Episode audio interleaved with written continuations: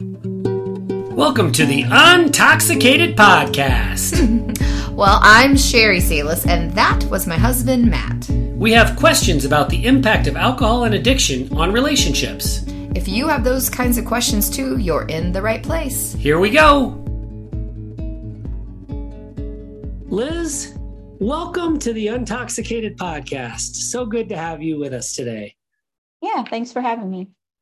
I say so good to have you with us as though Sherry is here with me. That was the intention when we set this up. Sherry and I were going to interview you and welcome you uh, together, but she has been called away on family kind of medical duty. Uh, without getting real specific, we are definitely of that age where our parents are, um, you know, they could use a hand once in a while, and so Sherry is giving that that hand and and uh, was at a point today where getting on a Zoom call was not going to work. But I appreciate you still going through and, and chatting with me, Liz. Liz has got a, a really impactful story full of realizations from different stages in life. And when we started to learn your story, that's when we knew, Liz, we just had to have you on the podcast. So, again, thanks for being here. Yeah. Before we get into your story, we've been doing this listener question thing for some time now where listeners have an opportunity to email questions into us. Uh, if you have a question you'd like Sherry and I to address, you can email it to matt at soberandunashamed.com. And if we can find a great place to fit it into the podcast, we will address your question. We are not therapists or psychologists. This is this is real life experience that we're basing our answers on. So even though we had planned for Sherry to address this question with me, I'm going to go ahead and take a quick stab at it, and then we'll get into our conversation, Liz. The listener question for today is Was there ever a point in your recovery where you thought you wouldn't make it out? Great question.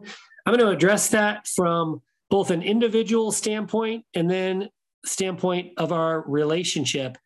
From an individual standpoint, I have to be honest. I think I was arrogant enough that I never thought that I couldn't get sober. I often thought I didn't want to get sober. I would get six months into sobriety and say, ugh, I'm still super depressed. This sucks. I'm just going to drink. So I would do things like that. And I would put rules around my alcohol consumption, which we've talked about lots of different times. But I never questioned whether I could. It was always a question of motivation do the reasons for sobriety outweigh the um, the reasons for continuing to drink? Now, when it comes to the relationship, that's an entirely different answer. I did think that our marriage was not going to survive, but not when you might think I would have had those thoughts. When we were in the throes of active addiction and when I was causing trauma and chaos because of my drinking, I never worried about getting divorced then. It wasn't until I was getting sober. I mean, toward the end of my active addiction, when Sherry detached, I really started to worry about what was going on with her. I guess I did think that there's a chance she could leave then, but that wasn't even the rock bottom, if you will, for the relationship. For me, the real super big fear that I had that she was going to leave and it was going to be over was when I was sober enough to really be paying attention to her and her emotions and be able to feel some empathy toward her. And I realized, oh my God, she doesn't really like me very much. Uh, we still said we loved each other, and I still believe she always loved me. But the fact that she didn't like me became really, really worrisome. I realized you can't live your life happily with someone that you don't like. You can live with someone you love, you can't live with someone you don't like. And so I don't remember exact timing, but it was probably six months into my sobriety when I realized this this marriage might not make it. And so that was pretty terrifying. So the answer is yes, there was definitely a point in our marriage recovery when I worried we didn't make it out, we wouldn't make it out. And it's not the point that you might think that that happened. I picked this question, Liz, specifically because you are in a point in your marriage where you are hopeful and you are working and you are doing the things you can but the you know the outcome the overall happiness gauge for long term that's still way up in the air and undecided. And so I thought this would be an appropriate listener question for us to address on the day that we're going to talk to you. So let's back up though before before we get into the current status of your relationship. We let's talk about this in our Echoes of Recovery group. We asked a question a few weeks ago. Your response to that question is why you're here today. We were so intrigued by your response. We asked about feeling good enough about yourself, feel like feeling like you were good enough.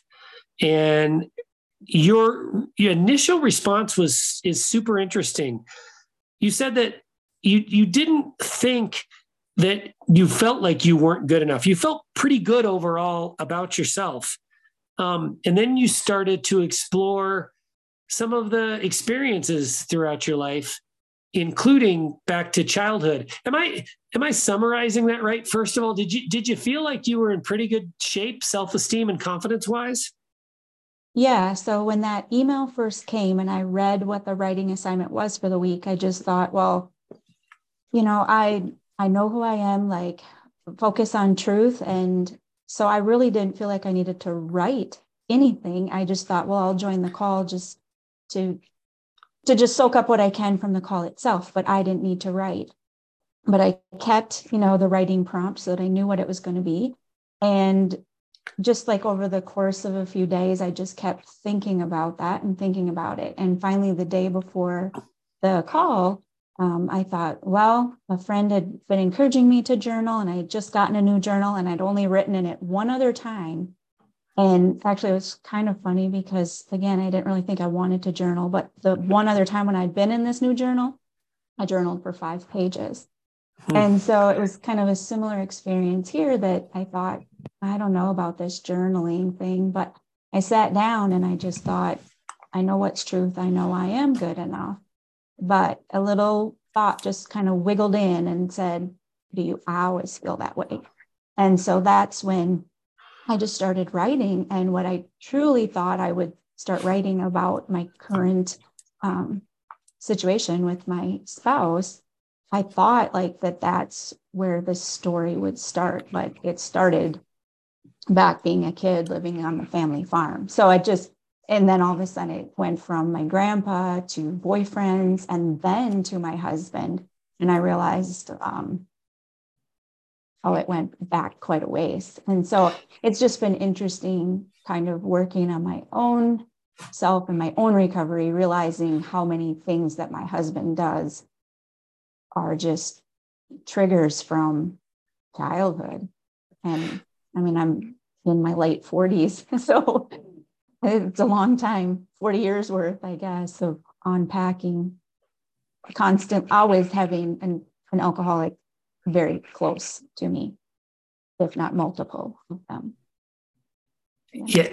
yeah. that that's fascinating. So you so you've got the fresh new only once entered into journal and you've got this prompt and you sit down and like literally in the moment when you were starting to try to write you thought you were going to write about your current relationship and then just a wave of no i'm going to write about this childhood stuff this just kind of came like, to you Absolutely. Like I have no idea. Like, yeah, pen to paper. You know, like I'm looking at it right now too as we're talking, and I, I that is not at all where I thought it was going to start. So I, I don't know what came over me. writing is a fascinating process, and I want to before we get into the story, I want to just highlight the process of writing and how it differs from talking. I, I am a writer. I have written lots and lots and lots there are a handful of times where I've written and I've actually had to read back what I wrote to know what was in there. That's it's occasionally such an out of body experience. And I think that that is when the thing that's coming out most needs to get out. It's there's something, you know, they say we only have conscious access to something like 10% of our brain. And I always assumed that other 90% was just lying dormant and now I don't believe that at all. I think there's a lot going on in that other 90% that we just don't have access to. And it sounds like you had one of those experiences, like I said, that I've I've had maybe a dozen or so times over the years where the thing that's coming out is just a complete shock and uh, it, it, but there's so many healing properties to that. Uh, we don't, you know, we don't write about, um, you know, a, a great uh, meal that we had in fourth grade or something mundane like that. The stuff we write about in those moments is really impactful. So, with that said, uh, just a little promotion there for journaling or writing to prompts or whatever kind of writing our listeners want to do. With that said, will you tell us the story about your childhood on the farm and, and what came out that day? Um, so do you want me to read the journal entry, like more or less, like what I wrote for the writing assignment, kind of, or? Why don't we why don't we just kind of talk about it because okay. I want to be able to ask questions and I don't want to feel rude for interrupting you. Interrupting. Okay. So I guess um, I was born to my mom who was in high school when I was born. So while you might think that I have like the typical daddy issues or something, um, my parents did eventually marry, um, but I never really, um, I never, I mean, my dad, my biological dad lived in my home for most of my life, but he wasn't the, like, he wasn't the male figure in life. It was my grandpa, and we lived on the uh, family farm. So there were three houses pretty much on the farm, um, and my grandpa was, I mean, he was always an alcoholic. And I think, you know, like I wrote about, he wasn't, he wasn't a mean drunk. He wasn't a happy drunk. He was just, he was just always drunk. It's just how he was. So, um, so set the scene for me. So three houses, you and your mom and biological you guys live mm-hmm. on in one house and who else is in the other two houses and so my grandpa and grandma were right next door and then about a half mile down the road was one of my uncles and his children Okay. So we all just very close, and I have an sure. aunt that lived. So just all of us very close there. Um, I was probably the only grandchild that liked farming. So, you know, it was in, we had crops, we had livestock, and I, kind of got picked on that I was, you know, grandpa's girl. And I just, I loved being with my grandpa, but you knew that, you know, you could start your day early, but every day by, you know, 6 p.m., grandpa was done. He was passed out in the living room and his day was over. Did think, you know he was passed out, or did you just think when you were a kid, did you think he was just tired from farming? No, we always knew he wasn't really? shy. Of, he wasn't shy about it. Um, he always drank hard liquor, and I can like my grandpa is who taught me how to drive, and he would have me drive him to the liquor store, and he wouldn't let me drink and drive but he would i was always drinking the tops off of his soda so that he would have room to add his his whiskey or whatever um, and then he would buy me you know liquor at 14 15 years old and that was my payment for driving him but so we just always had a really close relationship but it was always kind of I mean it was crazy you know but what did your parents Sure. What did your parents think about all the time that you were spending with your grandfather, knowing that he was drinking hard every day? Was that was that part of it at all? Well, oddly enough, my parents didn't drink. So my dad um, had his had a drinking problem over the years, but for most of my childhood, probably yeah, like all of my growing up years, my dad and mom did not drink. So it it's kind of bizarre to me that they didn't. I don't know that we didn't move sooner, I guess. We moved off of the farm when I was 16. But no, they always let me be with my grandpa. They knew that he was drinking. They just let it go on and just kind of turned a blind eye to any of the drinking. I mean, they never, never would have called me out on that. You know, I didn't do it openly in front of them, but they, I don't know how they didn't know. Was would you describe him as the patriarch of the whole the whole farm area? Like grandpa's kind of in charge? definitely in charge. So people have asked me since then, like, was there any abuse? And I'm like, no, none of us were ever abused. Well, physically. So I mean, it was definitely you knew he he ran the roost, and you know he kind of pays for everything as it goes down the chain.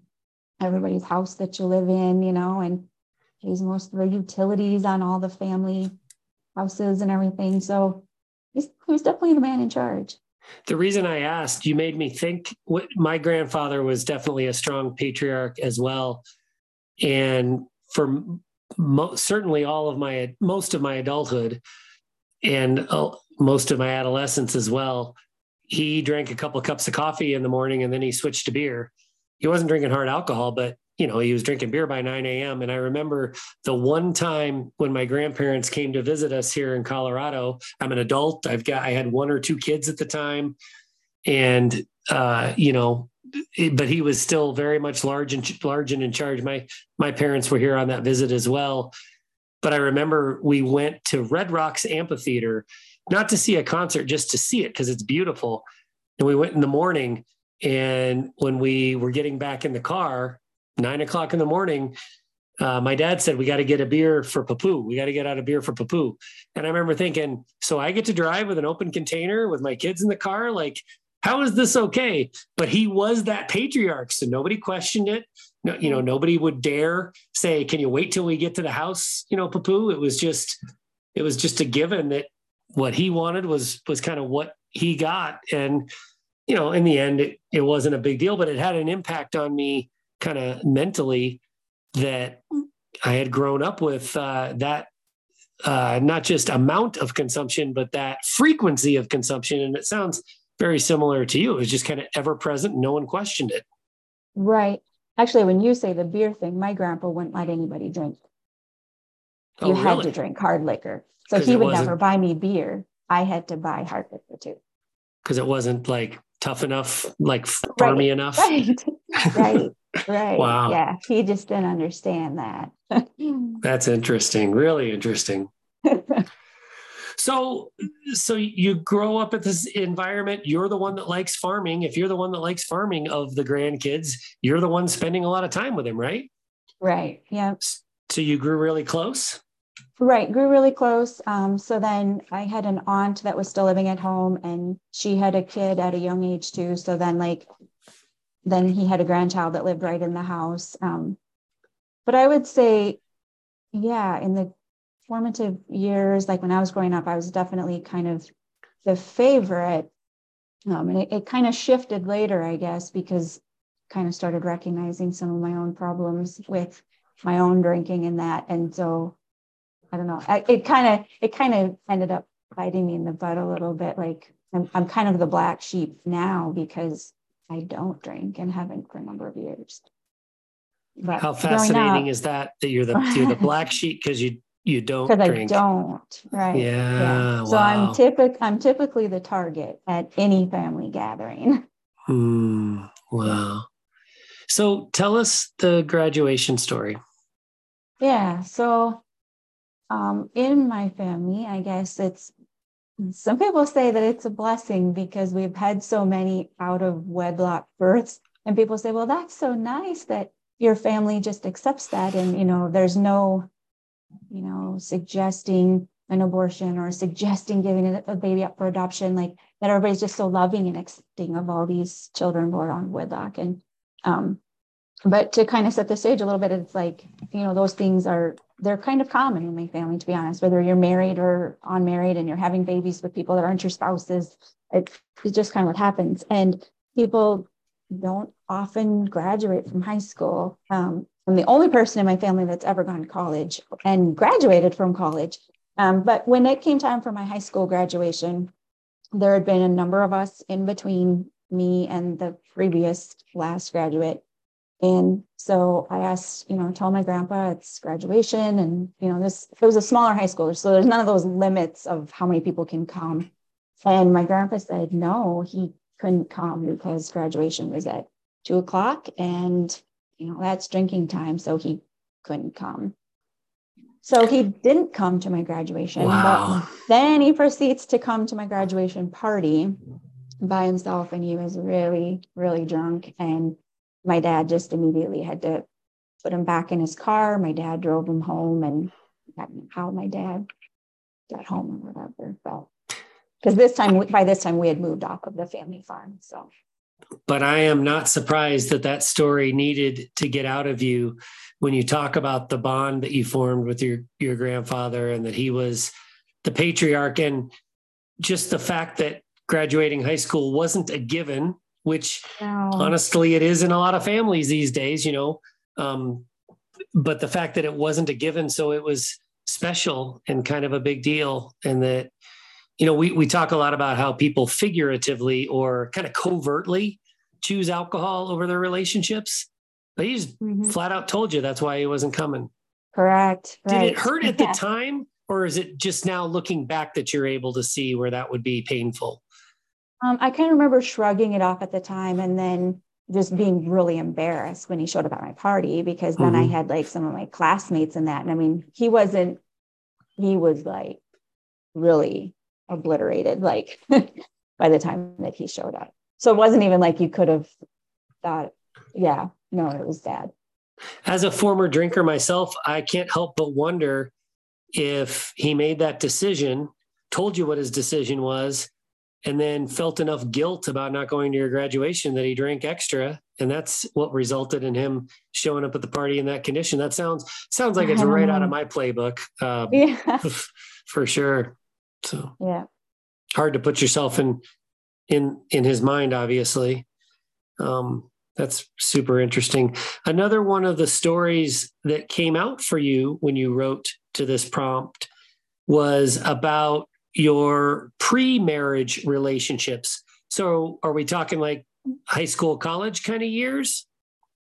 Yeah. So in high school, um, just started dating young, had an older boyfriend, and he had um, alcohol and drug addiction problems. I would say the I, I always say the only boyfriend that I've ever had that I didn't think had a problem with alcohol is the only one that actually has long term sobriety now. That he thought that he like a few years after we stopped seeing each other, he actually started calling himself an alcoholic and quit drinking. And he probably has 10, 15 years of sobriety or something. And I'm like, wow, he's the only one that I thought didn't have a problem. Um, hmm. no, but the older boyfriend, um, yeah, no, he was older and um, he didn't particularly want me to do things with him, which was an kind of an interesting thing I thought throughout the years. Like he wanted to drink and do whatever, but he didn't really want me to do those things with him. Um, so we dated. Like he was protecting you, kind of. I don't know. I guess. Hmm. Yeah. No, his buddies would have to slip me anything because he he really didn't want to. But no. So then we. Um, well, I mean, now looking back, it seems silly, but when I was a junior in high school, then uh, we got engaged, and then the fall of my senior year, he actually broke up with me and he told me that it was because he well i had known about this gal through course of people but um she was a stripper and so he just told me that he was going to start seeing her and like our engagement was over and i guess it was just really felt like quite a betrayal because I mean, obviously he met her and started pursuing this relationship when we were engaged. And so, yeah, that came out pretty bitter during the course of this writing. Like, wow, I don't. think.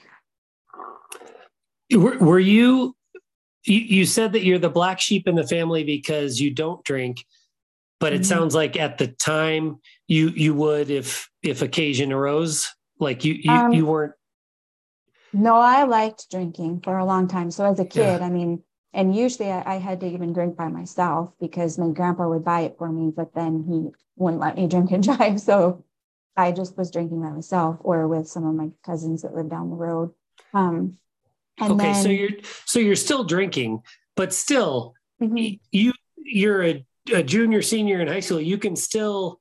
I mean, I know this is be is stereotyping, but I also know you and I are the same age, and I know the the kind of culture that we grew up in.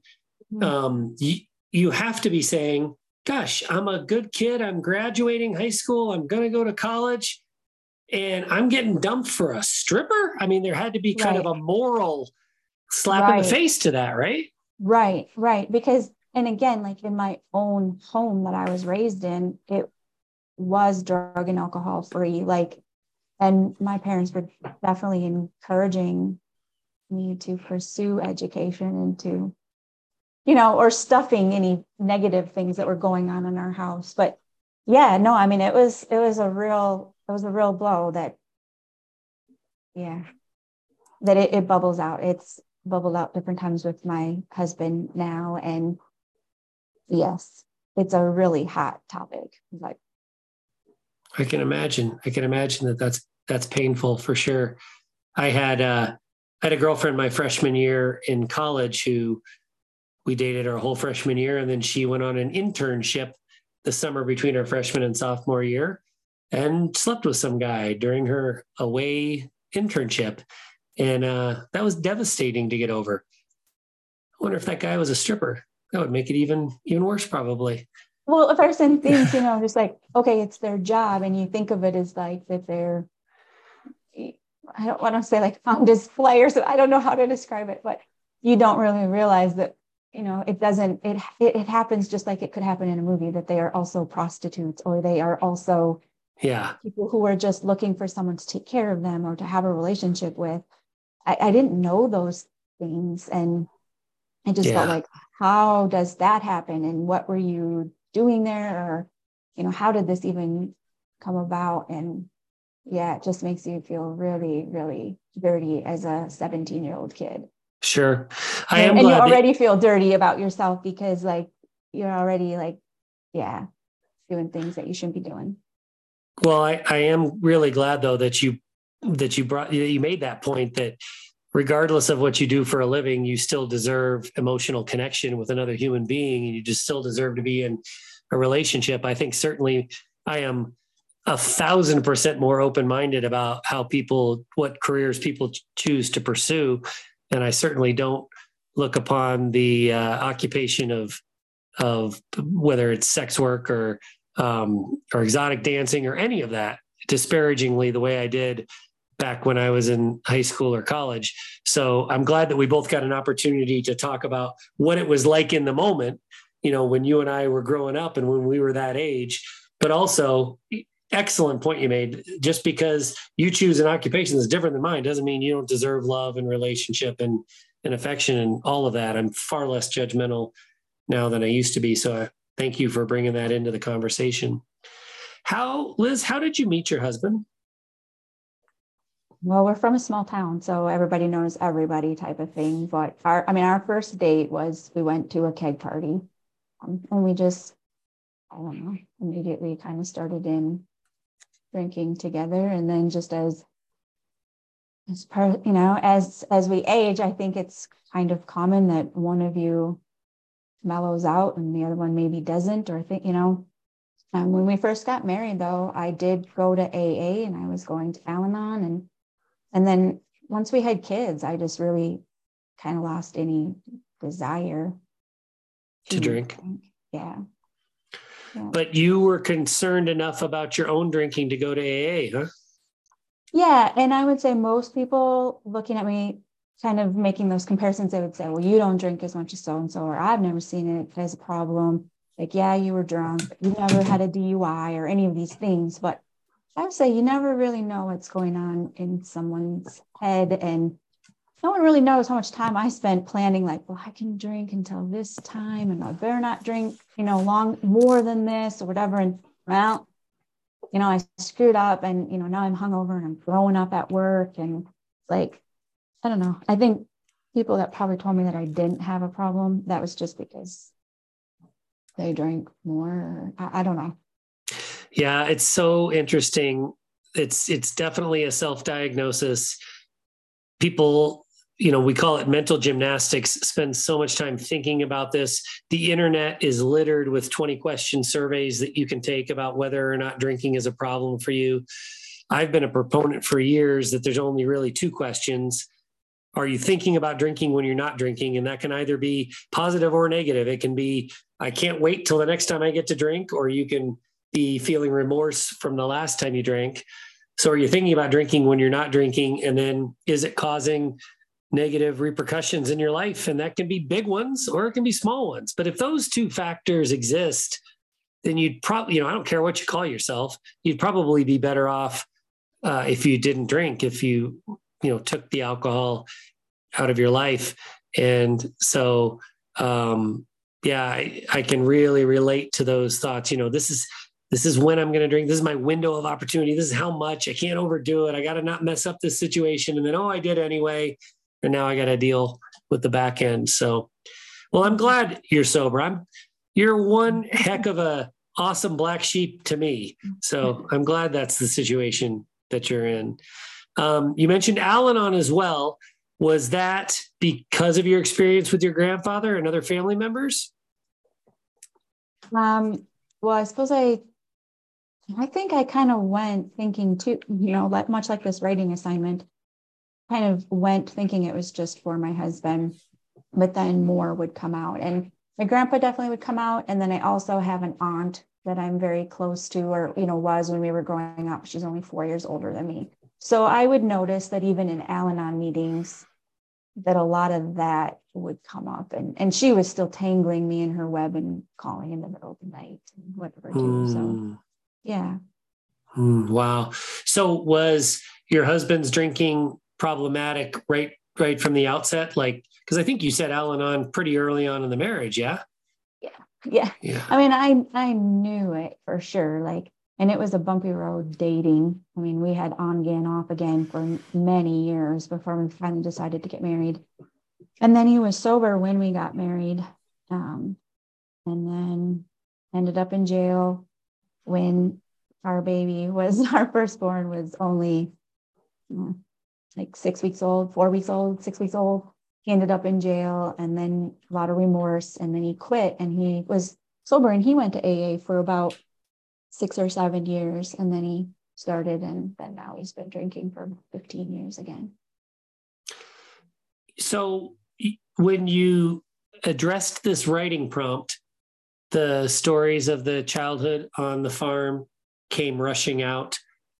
You uh, wrote down the story about being dumped for the stripper, but you also shared that you had some realizations about your marriage that kind of came out as a part of the the writing process. Can you share some of that?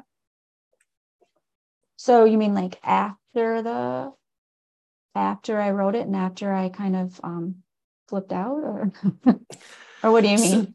So, so I just and part of the problem is my notes are based on the day you read, and that was a long time ago. But yeah. I wrote down that there were some realizations from your marriage that were relevant. Am I remembering? Impro- am I incorrectly remembering that?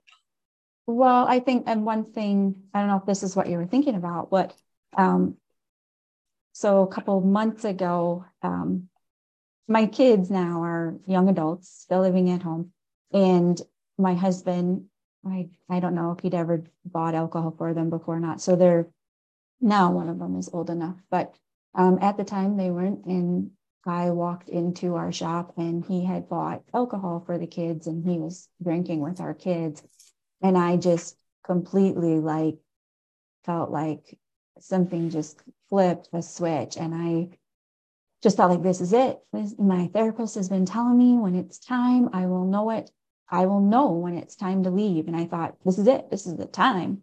And so I packed my bags and I went and stayed with a friend for a couple of days, and they each day felt like a week. And so, even though it was two days, it felt like two weeks. And, and then I finally came home and just had some realizations. And it actually didn't come out until maybe I'd been home for a week or two, where I thought the reason that that kicked me so hard is because it did.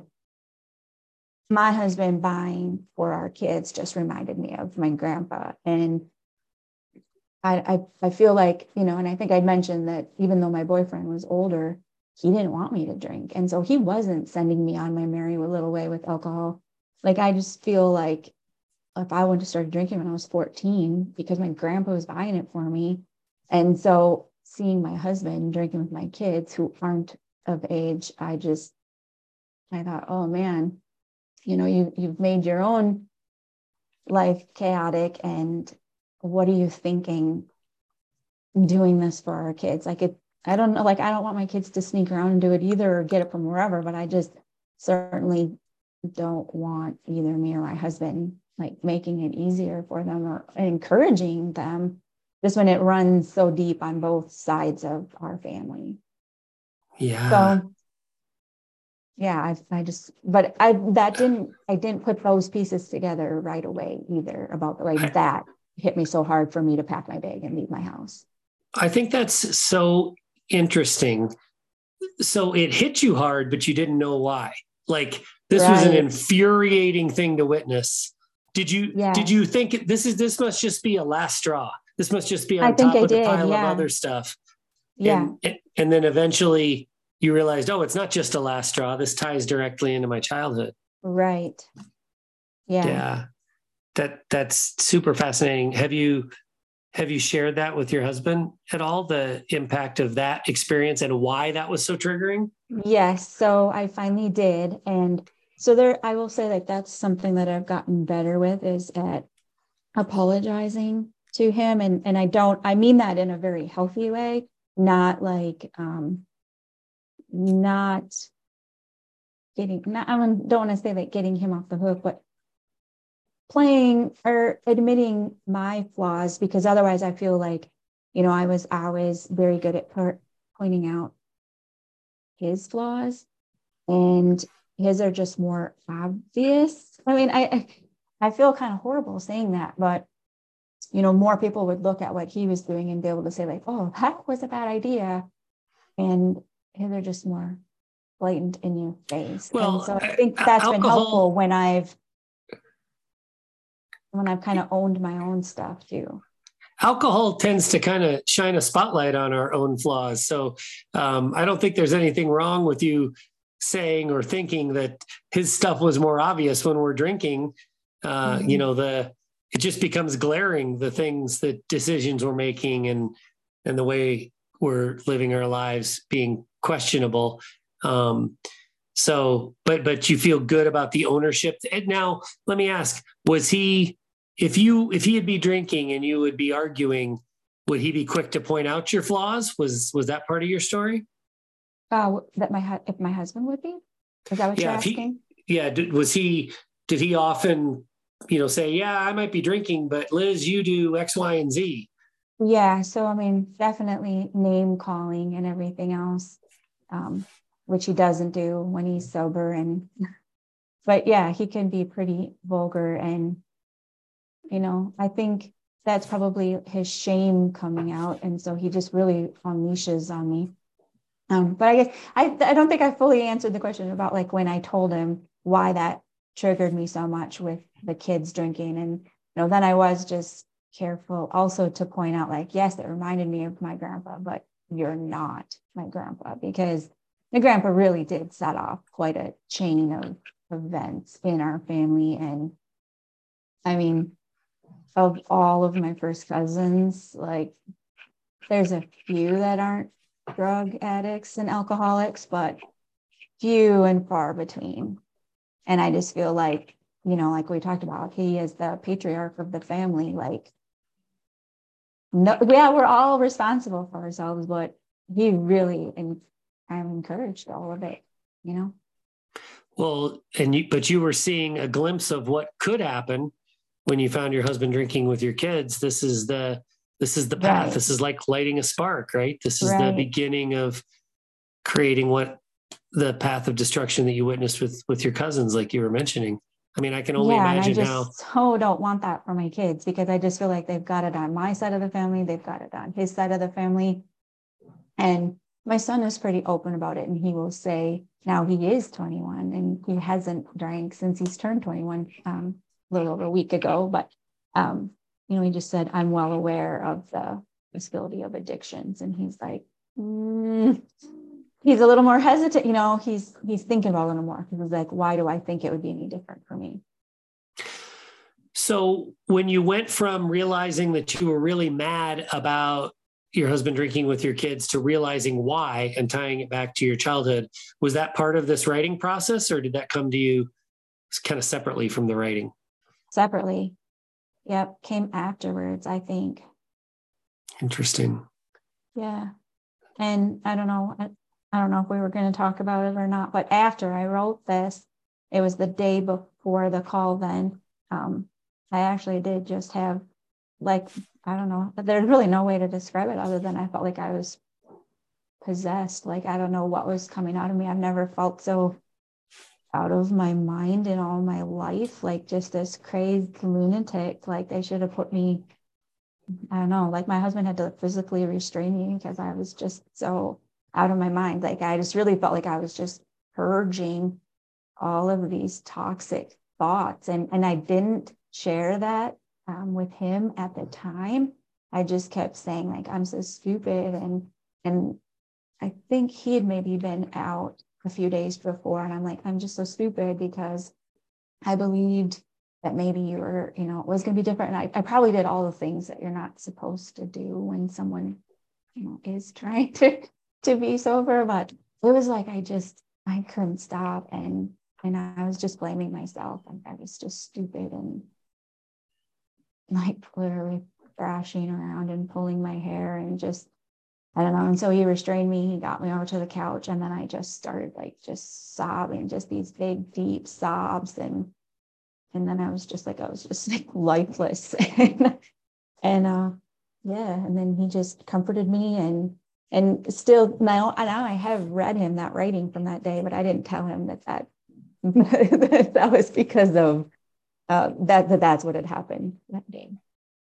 But now he's heard my writing. I'll never forget the first time I heard somebody say that they were afraid to start crying and expressing the emotions because they were afraid once they opened up that spigot, they might not be able to turn it off. And when you told that story, you made me think of that when you had this, you know, hugely emotional response and and kind of lack of control. That sounds to me like years and years and years of stuff that's just pent up and it's it's found a crack to come out through and it is coming out whether you like it or not. Did it feel it did. afterwards kind of looking back you, was there any relief as a result of of all of these realizations? Yeah it was. And i feel like i, I still have had one other day when i was really um probably just you know didn't didn't behave in a way that was helpful to the situation. Um, but as a whole i feel like with this journaling, and I've journaled since that day, um, just kind of working on myself. And so that I, I think just kind of coming to the realization that I may live with my husband till death do us part, or I might not, but I will always live with myself. Oof. And so to just kind of trying to like, I have to work through these things regardless. So let's just work on me. And it it's been actually really surprising to me how quickly my husband has turned around and been nicer and quicker to apologize for things or rather than just letting nit- nitpicky things overtake um, to just be really quick about it to just be like i don't know why i was so short with you right there. I'm really sorry. And and move on like it's not a big deal um, which is just because i've i've I don't know. I feel like I have a part-time job right now, listening, listening to podcasts or, you know, reading different things in the Echoes group and just thinking about things and journaling. Um, it really like it feels like a part-time job, but I feel like I've never been so close to getting my husband back to how he was when he did have his long spell of sobriety. That part is so fascinating. I love how you said that. You might not always live with him, but you'll always live with yourself, which is all the justification you could possibly need for focusing your recovery attentions and your reading and researching and healing and learning attentions on yourself as opposed to him. And so, if I'm hearing you correctly, when he started witnessing that and seeing you work on yourself, that's when he started to respond in, in the way he's responding, where he's more cordial and quicker to apologize and all of that? Absolutely. Absolutely. And and it happened pretty quickly. And you know, even when I said like like I've owned my part of it and I don't like I'm not just apologizing to him, but there was something like I mean, God just laid it on my heart. Like I don't know if you're from in Proverbs, it describes a wise woman builds her home, but a foolish woman plucks it down with her own hands. And hmm. when I really thought about that for myself, I'm like, mm, oh, ouch. How nice am I? Or how much am I? If you know that someone is drinking because they're ashamed and you and you research about alcohol and its effects on the brain, oh wow, I was really kind of just oh, keeping coal or you know just fuel in that fire. And then another scripture talked about the contentious drippings of a wife. And I just thought, ooh, ouch. I wonder, I wonder what would happen if I would just start being nicer and not point these things out because he knows them. He knows when he does something wrong or when he's been out. So I don't really need to point that out to him. Um, and when I was gone for those two days, like I just really missed my family. I really missed my family and my home. And I just thought I I want to work for my family. And so even now, when there's some things I think that's not fair, why should I have to bite my tongue? Like I should tell them how I feel. And then I just think, well, I mean, I can have these feelings of resentment or that's not fair, or I can have my family back and just work through these things. So I, I kind of feel like I've committed to myself, like, let's just work on myself and see how this works. And like I said, like it's been really a pretty quick turnaround where he's been responding and I don't really need to be stuffing those negative emotions and he hasn't been out drinking and he does call and say this is where i'm at right now and i don't have to call him and say oh you've been gone for like three hours where are you he's calling me and telling me those things because i'm nice when he calls rather than accusing or probing or fishing for information. There's so much nuance to it. It's so interesting. I mean, what I hear when you talk about working on yourself and not being, you know, asking questions in his direction is that's that's an example that's a form of detachment which we lo- talk a lot about i've I've said so many times, I'm just amazed at how much better my marriage is with Sherry, how much stronger our relationship is now that we are both stronger individuals. For so long, when I was drinking in an early sobriety, we were just like glommed onto each other and just, um, I mean, I don't, I hate the word, but it's accurate in this case. We were just codependent on each other. We're just all up in each other's business all the time. And when she detached and said, you know, Matt, I don't care about your stuff. I don't, I, I'm going to work on me and you can work on you or you can not work on you. That's going to be up to you, but I'm going to work on me. That had such a profound impact on me individually, but also on our marriage. Our, our marriage is better than it's ever been. And we are less connected than we've ever been. And that's not a coincidence. That's, act, that's actually a, a really great thing. So I just think it's really interesting to hear you talk about I'm going to stop, you know, basically nagging him or questioning him or um, because it's a nice thing to do for him, but it's it's also uh, allowing you. You said you got a part time job researching recovery. It allows you to spend that time on your part time job working on you and being less right. focused on him. So there's kind of like a couple of different ways to say the same thing and have the same result. And I'm just so happy for you that it's working out for you. Yeah. I, I, no, go ahead. I want to go back to um, you talked about when you were having the kind of out of body experience tantrum that you were saying, I'm so stupid, I'm so stupid. Because so many people experience alcohol addiction firsthand or secondhand, but there's so little talked about it.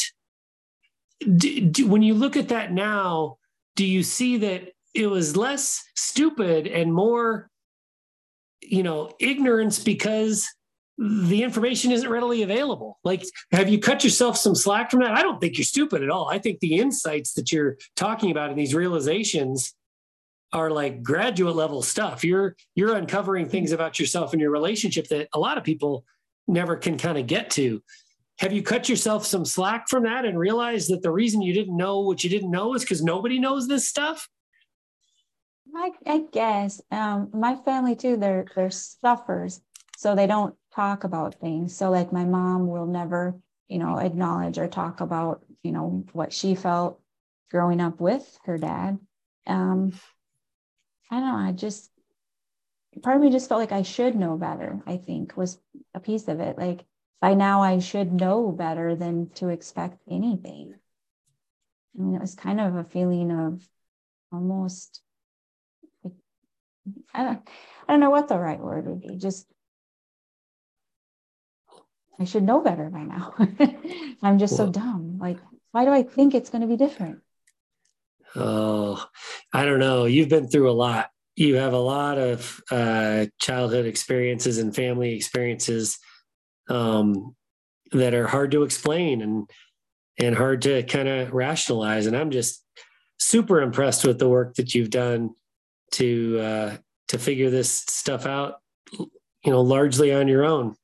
Uh, and I know there's a lot of listeners that are come from families full of stuffers. So I know there's a lot of people that are going to relate to this and learn from your story.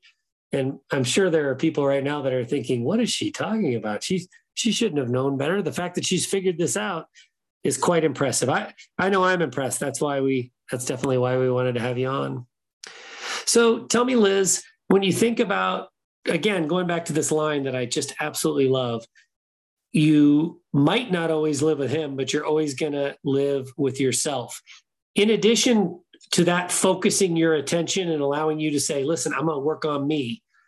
Does that also give you peace and reduce some of the, the stress and pressure to make the marriage work? I think we all we all have this goal to be married, you know, to one person forever. And I think that's a, an excellent goal. But I just I also feel like that puts a lot of pressure on us to make thing make a square peg fit in a round hole when it's just not going to go there. Do you feel having that mindset relief and feeling like, you know, it's going to come what may, it's going to it's going to be what it is? Or do you like or do you still It's going to be okay. So one of the things that I had journaled was um I don't, I'm trying to think how I phrased it like, you know, if I didn't live with my husband, okay, if, if I weren't so consumed by his drinking, what would life look like? What kind of books would I read? What podcasts would I choose? How would my health improve? How many hours would there be in a day?